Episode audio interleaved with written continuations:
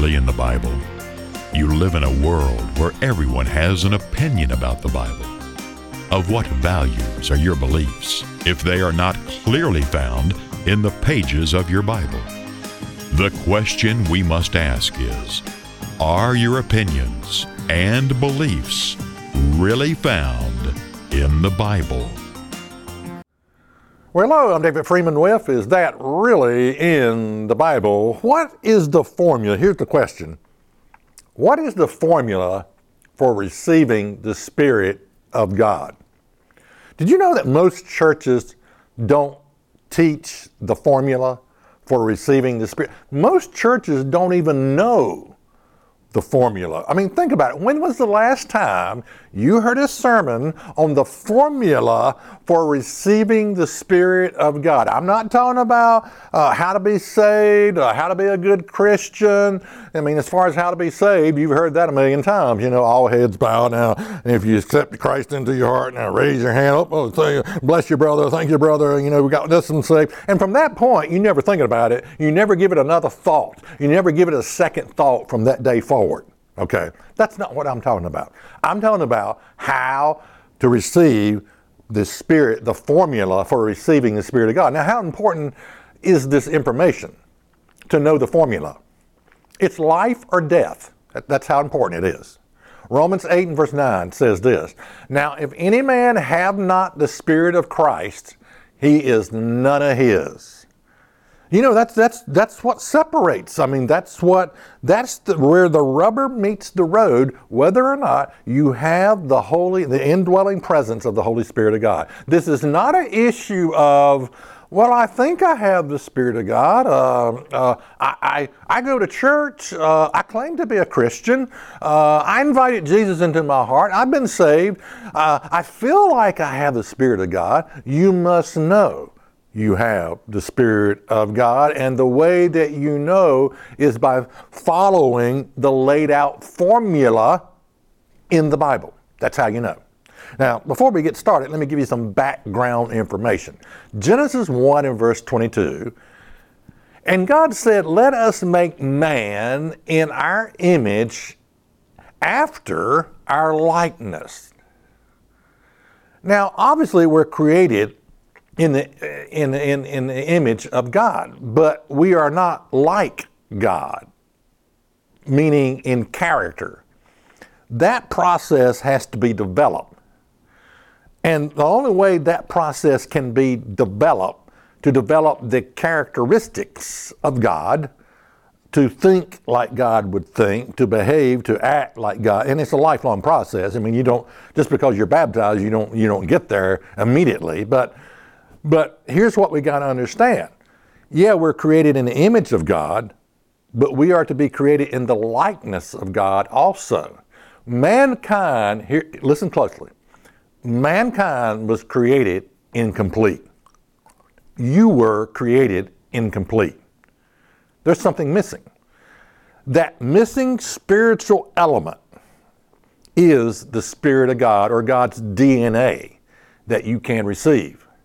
Now, once you receive the Spirit of God, God's DNA, over the process of time, you will develop the likeness and the character of God. But you have to know the formula for receiving the Spirit of God. There is an absolute, laid out, direct formula for receiving the Spirit of God. So the first part of this formula is found in Acts 2 and verse 38. Let's take a look at it. Then Peter said to them, Repent and be baptized, every one of you, in the name of Jesus Christ for the remission of sins, and you shall receive the gift of the Holy Spirit. So, the first thing we are to do is to repent of sin. Now, question Do you know what sin is? Do you know how many so called Christians that have gone down to the altar. They've given their heart to the Lord. They, they've, they've raised their hand and invited Jesus into their heart. Maybe they, they've gone to a Billy Graham campaign and, And of course, the, the, the, a lot of campaigns, you know, they have their shields that go down that work for the campaign. That that when the invitation goes out and the music, you know, you've heard this touching sermon, and then they start playing the invitation mu- music, just as you are, just as I am, and uh, the shields get up first to get everybody moving because nobody wants to be the first person to stand up. And the shields actually work for the campaign. They're, they are counselors who go down there and talk to you once. Okay, do you know how many people have done this, have gone through the motion of, and, and were they sincere? Yes, they were sincere. I believe they were sincere as they could possibly be at that time. But who have done this, gone through the motion, given their hand to the preacher, have raised their hand, and who do not know the definition of sin. Now, here's my point. If you don't know what sent your Savior to the cross to die for you, in other words, what was I doing that was so bad that Christ had to die for? You know, what is this thing called sin? If you don't know the definition of sin, you're not saved. You just think you are because you're going to church. That's my point. Okay? So I want to ask you right now, what is what in the scripture, what scripture in the Bible tells us the definition of sin? All right, do you know it? If you don't know it, you have not begun the process of real repentance. All right, we're going to look at what scripture defines for us the definition of sin. It's 1 John 3 and verse 4. Whosoever commits sin transgresses also the law, for sin is the transgression of the law. So, sin is the breaking of the Ten Commandments. Sin is not stuff you just make up on your own. You know, it used to be that people said uh, dancing was sin. Yeah. Uh, drinking, you know, sin. Card playing. I've heard that one a long time ago. You know, card playing, sin. No, you don't just make up stuff as sin is what God says it is. It's the breaking of the Ten Commandments. Now you got to get that in your head to even to understand what repentance is, to know what you got to repent of. You got to know what Christ died for. What's what were you doing that was so wrong in the area of sin that Christ died for your went to the cross to die for your sin. Now I want to digress a little bit because if you've been in church five minutes, you've heard this concept that, well, you know, the law, the law has been abolished, it's been nailed to the cross, it's been fulfilled, it's been done away with. In, Jesus, we don't really have to, he fulfilled the law, and so we don't really have to keep the law. You've heard this if you've been in church for 10 minutes. You've heard this concept that the law has been abolished. Now, now let, let me, let me just explain something. if there is no law that defines what sin is, there is no sin. You can't get a ticket for running a stop sign if there is no stop sign. Where there is no law, there is no transgression. So if there is no sin, there's nothing you can do that is wrong. All right, if there's nothing you can do that's wrong, you don't need a savior. Are, are you following me with this? Okay. You don't really need religion. You don't need a church. You don't need anything if there is no law. If there is no law that defines what is sin, then we don't need a savior our religion is vain if there is no law. The law actually drives us to our need for a Savior. I realize I am a sinner. I am a dirty, rotten sinner. I've broken not just one, but many of the Ten Commandments. Okay? Okay, I haven't killed anybody. Okay, but I've been angry at pe- people. I've hated people in my heart, so I broke that t- commandment also. So, you know, uh, this is what drives us for our need for a Savior. It's what dri- the law drives us for our need for grace. Without the law, you can't have grace. Grace is not needed without the law. Okay? The law defines what sin is. All right. Repent of breaking the Ten Commandments. Why? Because it's the moral code of what makes life work. Do you want your life to work? is the simple question we're talking about. When we're talking about law keeping, we're just asking the question do you want your life to work? All right? If everyone kept the Ten Commandments, there would be no need for prisons, divorce courts, lawyers. You know, a lot of a lot of them be out of business, I guess. Uh, uh, uh, uh door locks, no crime, no missing children. H- how do we get that kind of society? By keeping the Ten Commandments. That's how we would get that kind of society. Okay. So the first four tell us how to love God. So we're going to go through these quickly. Number one, thou shalt not have strange gods before me. This commandment tells us to believe that God, God that, that believers, that God should be the most important thing that they believe in. Okay, that's what the first commandment. Okay, God, this being Father God, is the most important thing that you should believe in. I believe in God first. I believe in God's authority, that He has the final say, the final authority. All right? Second, you shall not make unto you any graven image. Basically, no idol worship. Uh, other people, people can be idols, vehicles, cars can be idols. If you entertain yourself a lot, you're probably guilty of idol worship. Uh, here's how you know uh, if you're guilty of idol worship. If your idol can do no wrong, Okay, whatever your idol, what your rock star, your Hollywood actor, your friend, your whoever, your business partner, what, if they can do no wrong, if you'll defend them at all costs, you're guilty of idol worship. All right, number three, thou shalt not take the name of the Lord thy God in vain. Okay, you don't drop into conversation God where it, the name of God, God, where it doesn't belong. You know, taking, taking God's name in vain is not just adding a curse word behind God. That's one version of it, but I see this happen all the time. People will just throw in the name God where it doesn't belong in their vain conversation. That's what it means to use the word God vainly. You know, they'll say, well, good, and using the God's name. Or my, you know, they hit their thumb with a hammer. Oh my, and then they'll say God's name. Okay, that's what it means to take God's name vainly in your everyday vain conversation where it doesn't belong. Okay? A lot of people, a lot of children. I, I, you know, I hear, you know, ignorant parents teach their ignorant children to take God's name in vain. And you'll see children, teenagers taking God's name, using that name where it does not, it belongs in reverence, worship. Okay, that's where God's name belongs. You don't just use it flippantly throughout your day the name of God. Okay. Remember the Sabbath day to keep it holy.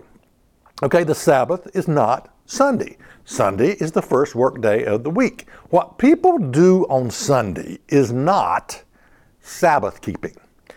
Okay, a 45 minute worship service is not even the definition of what Sabbath keeping is all about. So, whatever you're doing on Sunday, I can guarantee you it's not don't, don't, don't kid yourself in thinking you're keeping a Sabbath on Sunday because you're not. Okay? Now, if you keep God's Sabbath, you will be labeled, the fourth commandment, as a cult. Yeah, I'm, kid- I'm, not, I'm not kidding you. That guy keeps the fourth commandment, he's a cult. They're a cult. The Seventh day Adventists are labeled as cults. Know, they're some of the nicest people you ever want to meet. You know, been, been to their church before. And, and they're very extremely professional and nice and uh, put a little bit too much emphasis on Ellen G. White, but other than that, but uh, I mean, anyway, uh, uh but you, you, if you keep the fourth commandment, obey God, you will be labeled as a cult. Genesis 2 and verse 3 And God blessed the seventh day and sanctified it, because in that he rested from all his work which God created and made. You know, the Sabbath day identifies the God that you serve. It identifies that you serve the Creator God of the universe. Don't forget that one. The Sabbath identifies the God that you serve. Now, the last six commandments tell us how to love our fellow man. Now, a lot of people will say, well, uh, Jesus only gave two commandments love God and love your neighbor as yourself. That's all I got to do, and it's up for me. It's up to me to decide how to do that. No, no, no, no, no, no, no. Jesus was summarizing the Ten Commandments. The first four tell you how to love God, the last six tells you how to love your fellow man. In fact, all 613 laws in the Bible tell us how to do just that. They are explanations of how to love God, love your fellow man. Any law you want to look at tells us how to do that. Okay. All right. Honor your father and mother Exodus 20 and verse 12 says, Honor your father and mother, that, the, that your days may be long upon the land which the Lord God gives you. This is referred to as the commandment of promise. The promise is if you honor your father and mother, you you will live long on the land. Yeah. Thou shalt not kill. I don't think that needs much explaining. Thou shalt not, seventh commandment, thou shalt not commit adultery. Now, adultery is the hallmark sin of America. It really is. It's just fornication, adultery, recreational sex. And you know, the more people you enter into recreational sex with, the least likely you will ever find real love. And the reason that is, is because with each sexual encounter, you give a piece of yourself away, a piece of your heart away to that person, that person, that person, that person. So, so if you've been 15 years shacking up with different people and, and that, you know, you just need to realize the, the person you are harming is yourself if you're interested in ever finding real love because you keep giving bits and pieces of yourself away to every relationship you come into. Okay. So you need to repent of that sin. Now, the first step is to repent of that of recreational sex. Repent of that sin and turn over a new leaf on life and start over again. Okay. Eight, you shall not steal. Don't really need to explain that. Number nine, thou shalt not bear false witness against thy neighbor. It means that we cannot tell lies about other people because they can be very hurtful to other people. And often we tell, the way we tell lies is it's, it's lack of communication. We just don't have all the facts, you know, and, and we don't communicate like we should, and we end up bearing false witness. Okay. Number 10, thou shalt not covet thy neighbor's goods. This means that people should not want things that belong to other people. Uh, you know, uh, that, that could lead to temptation and doing something wrong, like stealing it or taking it. Okay. All right. So now that we know what sin is, we're ready for the next step. We've discovered that sin is, 1 John 3 4, sin is the breaking of the Ten Commandments, and that's what we're going to that's what we're going to repent of. Then we have Acts 2 and verse 38. Then Peter said to them, Repent, okay, we covered, covered that, and be baptized, every one of you, in the name of Jesus Christ for the remission of sins. So, what is baptism? Well, baptism is immersion under water. It represents the burial of the old man. In other words, you're laid back in that body of water, and just for a few seconds, you are completely covered in that watery grave. Now, if you're bad, we hold you under. Now, just kidding. We'd have to hold everybody under. Okay. But, you know, immersion is not sprinkling, you know. Uh, sprinkling is a tradition that is not biblical. Uh, a dead corpse, you don't stand him up against a tree, take a shovel of dirt, and shoom, sprinkle some dirt on him. That's not burial. Okay? What baptism represents is the burial of the old man. Now, Jesus was baptized at age 30. Now, consider this Did Jesus have to be baptized? He was sinless. No. So, why was Christ baptized? Only answer to set us an example to follow. Now, do I think you have to be 30 years of age before you can be baptized? No. No, I don't. But I do believe there is an age of accountability that you must reach before baptism. Before puberty, is not wise because you, you got to know it's like putting the cart in front of the horse. We, we, we think, well, if I can do all this and, and I'll cover all the bases for the bases even exist, you know. And, and so you, you've got to have a mature level that you just can't reach before puberty, okay? Uh, repentance involves remorse for the things you have done. I think children can feel sorry for things they have done, especially if they get caught. You know, they get caught lying and then they can, you know, I'm sorry, and, and crocodile tears and all that stuff. But I'm talking about repentance from a knowledge based conviction of what God says is sin. The big difference. Big di- you, you can't do this before puberty. Okay. Next step is in the name of Jesus Christ. I don't think that needs a lot of explaining. Uh, it says what it says, it means what it says, not in the name of Allah, Muhammad, Buddha, or anything like that, but in the name of Jesus Christ. Okay, Acts 3 and verse 19. Repent ye therefore and be converted, that your sins may be blotted out. Now, why are we why are we told to be converted? Well, we're told to be converted that your sins may be blotted out when the time of refreshing shall come from the presence of the Lord. Conversion means to make a U-turn. Now, often what you find in church is conversion without repentance without conversion. In other words, you know, okay, I just raise my hand, invite Jesus into my heart, and that's it. But and, and there there really is very little repentance, and there's even less conversion. Conversion is making a U-turn. Now let, let's understand this. Let's say you got a 30-year addiction. All right, that U-turn does not occur overnight. Uh, it, it's a process of turning your life around from the direction that you were going. You know, there's a reason we have a high priest, Christ Jesus, who sits at the right hand of God, ready to make intercession for us because we mess up. And so conversion is a process that takes time. Chances are you're not just going to break that 30 year addiction overnight just because you've been baptized. We all wish that were so. I know when I was baptized, I thought I would never sin again. And I found out, no, it, it, it, I did sin. And that, that the thing that I struggled with still had power. And God did not just miraculously eh, take this away like a magic wand. He waves over you, and then you have no more, you know, addiction. You have no. That's not often. That's not the way that God works. Now, can He do that? Sure, He can but it's not the way God, because you see, God wants us to learn things from, by overcoming sin. With the Spirit of God, with forgiveness, with grace, He wants us to learn lessons about being an overcomer. Okay, Acts 8 and verse 14. Let's take a look at this next step that I think is important. Now, when the apostles were at Jerusalem, heard that Samaria had received the word of God, they sent unto them Peter and John. And when they were come down, prayed for them that they might receive the Holy Spirit. For as yet he was fallen upon none of them, only they were baptized in the name of the Lord Jesus. Then laid they their hands on them, and they received the Holy Spirit. Now, I don't want this to be a great uh, oversight for you. If you study the laying on of hands, it is actually a doctrine that you find in the Bible that when kings came to power, they would anoint them, they would lay their hands on them.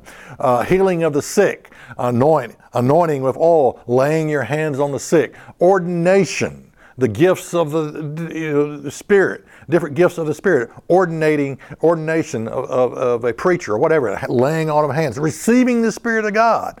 The laying on of hands was a part of this. You know, churches used to do this more than they do it now. But you don't want to look overlook this. Acts 8 and verse 16. For as yet he was the Spirit was not uh, fallen upon uh, none of them, only they were baptized in the name of the Lord Jesus. Then laid their hands on them, and they received the Holy Spirit. So, you know, they had gone through the motion They'd gone through the motion but had not yet received the Spirit of God. So this, you know, find you a church that believes on in the laying on of hands, and it might, you know, go something like this. You know, I lay my hands on their head after they've been baptized. They come up out of the water. I lay my hands on their head and say, Father, this person stands before you clean, forgiven of all their sins. I ask now that you give this person a part of your Spirit to guide and direct their lives. Okay, very critical and you don't need to overlook that. So now you have the formula. And to really study the formula, I want to offer you two things how to receive the Spirit of God and uh, should you be baptized. Two books I can send you free of charge. Acts 5 and verse 32 And we are his witnesses of these things, and so also is the Holy Spirit, whom God has given to them that obey him. It is a work of obedience in your life that God is working on. I mean, what else? Tell me, what else would it be? It's not a work of disobedience. You know, how will I ever overcome this thing that is destroying my life? How will I ever stop this addiction? How will I ever get my life together? And the answer is to realize that you were created incomplete. And a part of you that's missing is to receive the part of to receive a part of God's DNA, to receive the Spirit of God. Hebrews 5 and verse 9 says, And being made perfect, talking about Christ, he became the author of eternal salvation unto all them that obey him. You know, the, the work of the Holy Spirit is to create in you an obedient heart. The work of the Holy Spirit is not for you to justify why you don't obey Him. The Spirit of God does not create in you a no law theology. And I'm just saying that, that no law theology does exist in our society and it exists in a lot of churches that no law, th- well, I, law has been, you know, I don't have to worry about the law. It's been fulfilled. It's been done away with. I don't have to think about that. So, and they never, and people that believe that will never be able to receive the Holy Spirit of God. Because God says, look, I'm going to write my laws into their hearts and into their minds. So, get with the plan. Receive God's Spirit find a church that believes and knows the formula. You may have to do some searching. It may be difficult, but if you order these two pieces of literature I offer you, uh, should you be baptized and how to receive the Spirit of God, you will know the formula. And the formula is critical because if any man have not the Spirit of God, he is none of his. I'm David Freeman with Is That Really in the Bible? Is it possible to change the man or the woman in the mirror? And if so, how? Are we simply victims of our past behaviors with no way out of our sins and addictions? Jesus told a woman to go and sin no more. This is real change, no longer a slave to sin. But how is this possible? You were created incomplete lacking the necessary drive and desire that would cause you to do the right thing. The bottom line is this you need a second spirit. Man's real problems are spiritual in nature, and the natural man simply cannot solve spiritual problems. How can we know what is right? And how can we have the desire and power to choose what is right? Real change is possible and the ability to please God is possible, but it is only possible by receiving God's spiritual DNA. Order your free booklet entitled How You Can Change and Please God. Order by writing to Church of God Rocky Mount, 27 Brookledge Lane, Rocky Mount, Virginia 24151. That's Church of God Rocky Mount, 27 Brookledge Lane, Rocky Mount, Virginia 24151. Also, check us out on the web at isthatreallyinthebible.net.